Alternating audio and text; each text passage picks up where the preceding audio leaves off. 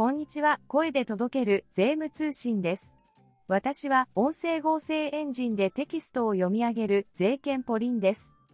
この番組は週刊税務通信を発行している株式会社税務研究会が税制改正の動向1週間分の税務会計ニュースなど旬なトピックスをお届けしています。iPhone をお使いの方は Apple Podcast で Android をお使いの方は Spotify や Amazon Music のアプリから番組登録をお願いいたします。それでは今週の税務トピックスを確認していきましょう。10月23日発行の週刊税務通信記事の見出しです。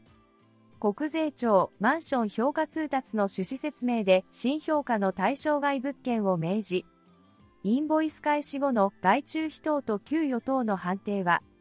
外形標準課税の見直し、資本金と資本剰余金の合計額を指標とする案が浮上。自民党成長、中小賃上げ税制拡充の検討を提言。国税庁、徴収部長会議、調査査察部長会議、課税部長会議を開催。解説は Q&A 形式でわかる令和5年分年末調整のポイントです。扶養控除にかかる確認書類の見直し、年末調整の手順と年税額の計算、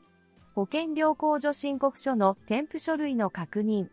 令和6年分へ向けた準備等。令和5年度税制改正シリーズは地方税関係、市町村税、固定資産税です。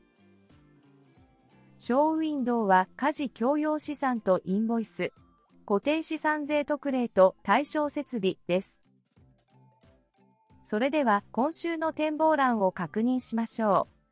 う。国税庁マンション評価通達趣旨説明で新評価対象外物件を明示。令和6年1月1日以後の相続、贈与等で取得したマンションの相続税評価にかかる見直しについて、国税庁は10月13日、居住用の区分所有財産の評価についての趣旨説明を公表しました。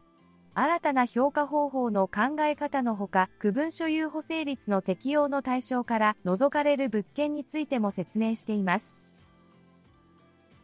インボイス制度は外注費等と給与等の判定に影響する。役務提供の対価が外注費等と給与等のいずれに該当するのかは税務調査等で論点になりやすいテーマです。インボイス制度開始後、インボイス発行事業者である個人に支払う役務提供の対価は事業者に対するものであるため、外注費等と整理することになるのでしょうか。所得税の事業所得と給与所得の区分への影響等を過去の判決を踏まえながら確認しました。総務省外形標準課税資本金1億円超以外の判定基準の追加を検討。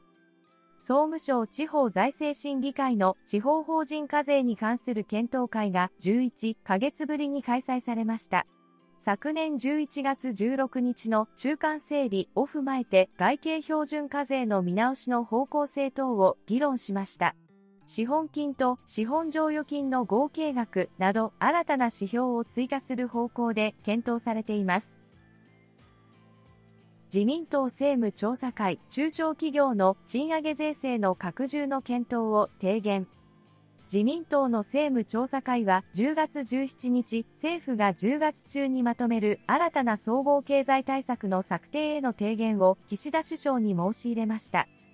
以上、10月23日発行の週刊税務通信からお届けいたしました。今回お届けした情報をさらに詳しく調べたい方は、税務通信データベースが便利です。まだご利用されていない方は概要欄のリンクからお問い合わせください。音声合成エンジンでテキストを読み上げる税券ポリンのナレーションでお送りいたしました。それではまた次回の配信でお会いしましょう。